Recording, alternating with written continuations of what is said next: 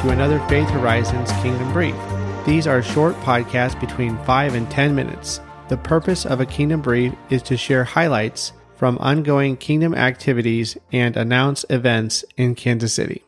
All right, so we were in this uh, we were in this prayer meeting on Saturday. One of the things that you you brought up, and I really like how you've been bringing up a chapter of a book, like you know we did the intercessor. It really kind of like stirs the stirs the waters of everybody's spirit, you know, Right. and then kind of like introduces topics. So this year, I mean, this month, there's a book you you'd read by Andrew Murray called Standing in the Gap, and Mhm. you introduced a couple topics that really kind of helped spur forward the prayer for Saturday. So those two books, I mean, obviously from the title, Intercessor, that's a biography of uh, Rees Howells, uh, probably one of the most well-known intercessors in modern times in the, in the last hundred years. And uh, then this book by Andrew Murray, a South African pastor from over a century ago, uh, wrote Standing in the Gap, as well as many other books. But it was a short little book, and I was able to just highlight a couple of things from both of those books. And so, what the significance of those is that I really feel like this God's relay race. It's a prayer gathering,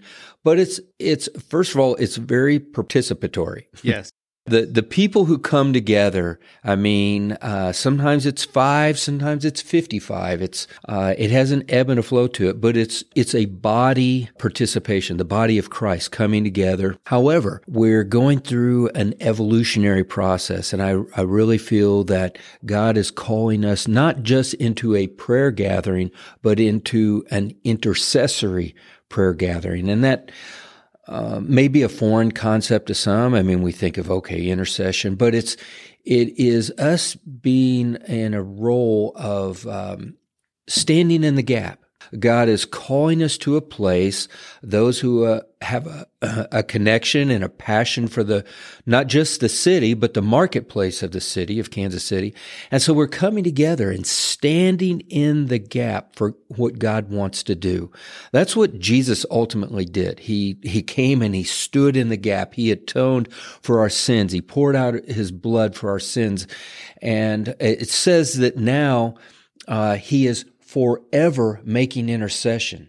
I mean, we want to be doing the things of Christ. Well, he is forever making intercession. That sounds like a pretty significant role. Forever. He is making intercession. And so we have this opportunity to come and to be, uh, have the mind of Christ uh, so that we then can be forever making intercession for the marketplace.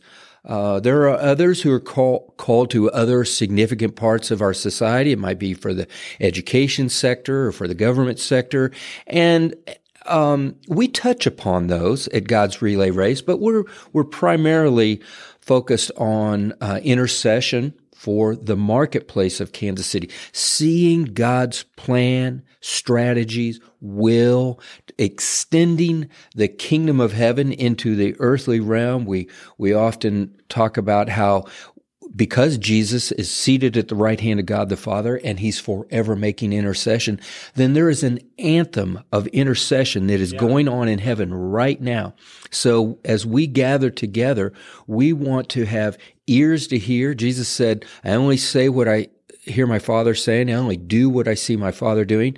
Uh, so we want to have ears to hear this anthem of intercession. We want to have eyes, so to speak, that can help us see the activities of what's proceeding in, in heaven. And we can then bring this into the earth. I mean, I, uh, this sounds so, um, otherworldly that it's like, oh, no way this can happen in this, this realm. But that's what God's uh, Jesus has called us to do and to be uh, are these intercessors making intercession for the uh, society, for our co- our families, our com- our neighborhoods, our community, our nation. We're to be the salt and the light. And so those books that I brought, I had some excerpts highlighted and even photocopied and, and handed out and, and we read them together and made some declarations from them, emphasized some of the scriptures such as uh, Psalm 65 2, which was says, You, O Lord, hear our prayers, all men will come unto you. And so we're making a declaration that yes, O God, you are the, the, the, King of heaven and King of earth, and uh, you hear our prayers, and all men will come unto you. And, and, and that's what we're doing first as kind of a a trailblazer or a forerunner from the marketplace. We're representatives. Uh, we've been called into a royal priesthood. Absolutely. Uh, the it's the the priesthood of the believers. Yeah. This is this isn't something that's just left for clergy, uh, but this is all of us who call upon the name of Jesus Christ. We are here as representatives, standing in the gap for God's purposes in the marketplace of Kansas City to see them unfold.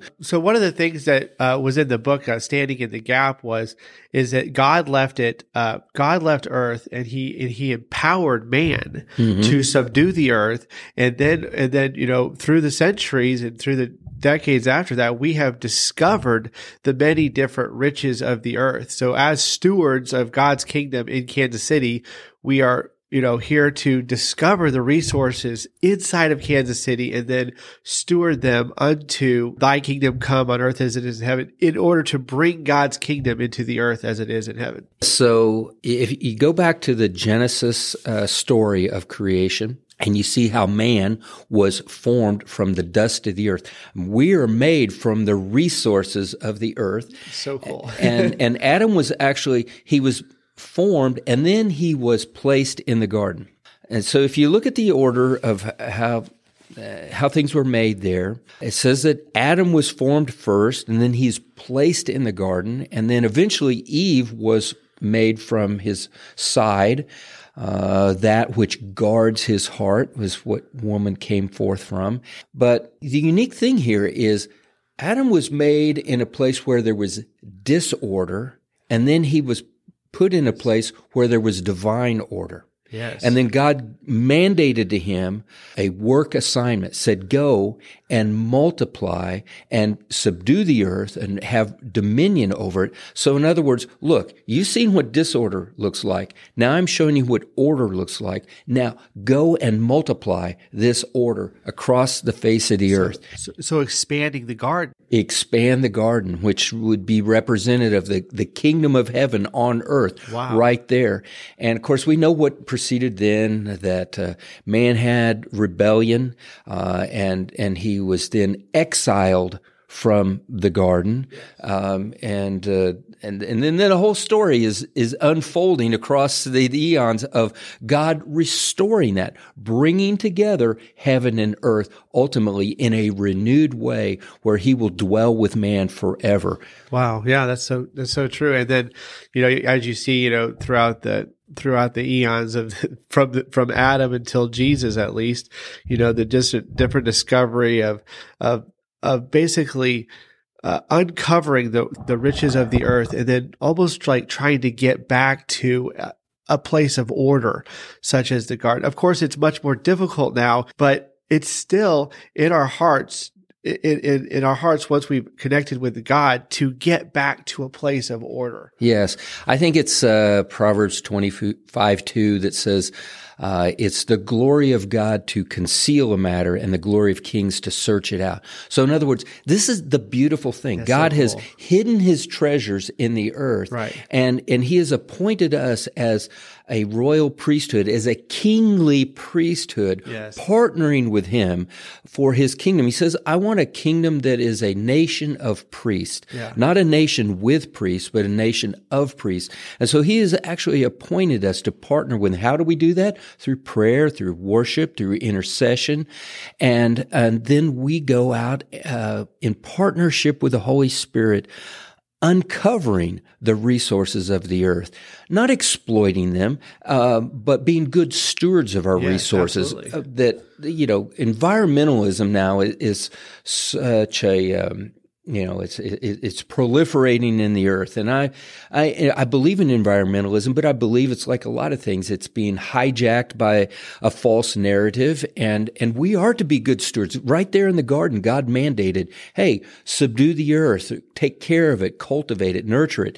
So we we are to do that but we're to do it in partnership with him. That's who he's appointed us to be. Uh, the, he is the God of the heavens, and he's appointed man to rule over the earth in partnership with him. So, one of the things that I felt like just kept coming up over and over again um, in the in the prayer meeting uh, this past Saturday was this uh, calling forth of, you know, there's to put it this way, there's the resources of the earth. You know, there's iron, there's ores, there's things, then we can choose to manufacture cars and all this cool stuff from the resources of the earth. But there's also the resources of of heaven. You know, there's the resources of heaven, which we, you know, now that we're co-heirs with Christ and we're seated as citizens of heaven and of earth, we now have access to the resources of heaven. So, but I believe, I know we're introducing a lot of topics mm-hmm. here. One of the things, though, is that we actually have heaven inside of us. We have pieces of God inside of us. You know, as we were talking before we started putting together this podcast, I feel like we've bitten off more than we can chew. The, uh, there's so much that was stirred so deeply in our hearts Saturday as we came together and, and we're praying and reading through the scriptures. Um, and uh, even now, it's hard to articulate all the things uh, that God wants to say in this hour. But what you're hitting upon is so true. Think of Moses when he went up Mount Sinai and he met with God and he got the Ten Commandments. Well, he didn't just get the Ten Commandments there. He got a lot of other things, including the, the blueprints for the tabernacle that, true, that yeah. he then uh, used uh, the artisans like Bezalel to fab, uh, put together the, all the articles of the, of the tabernacle. But my point is, is God gave him a download a download, download, of the blueprints of the tabernacle. So what you're talking about here is the, the download of the blueprints for his kingdom in the marketplace, in government, in education, in media, in arts and entertainment, all the different aspects of society. Uh, we, are coming together in this God's relay race or other gatherings like it across the city, across the nation, across the, the nations. We're coming together and we're asking, Father, will you give us the blueprints that show how does marriage divinely work? How does a family divinely work? How does a business divinely work? How does a, a, a community of people, a city, uh, divinely work? And he he will give us those things. All we have to do is ask.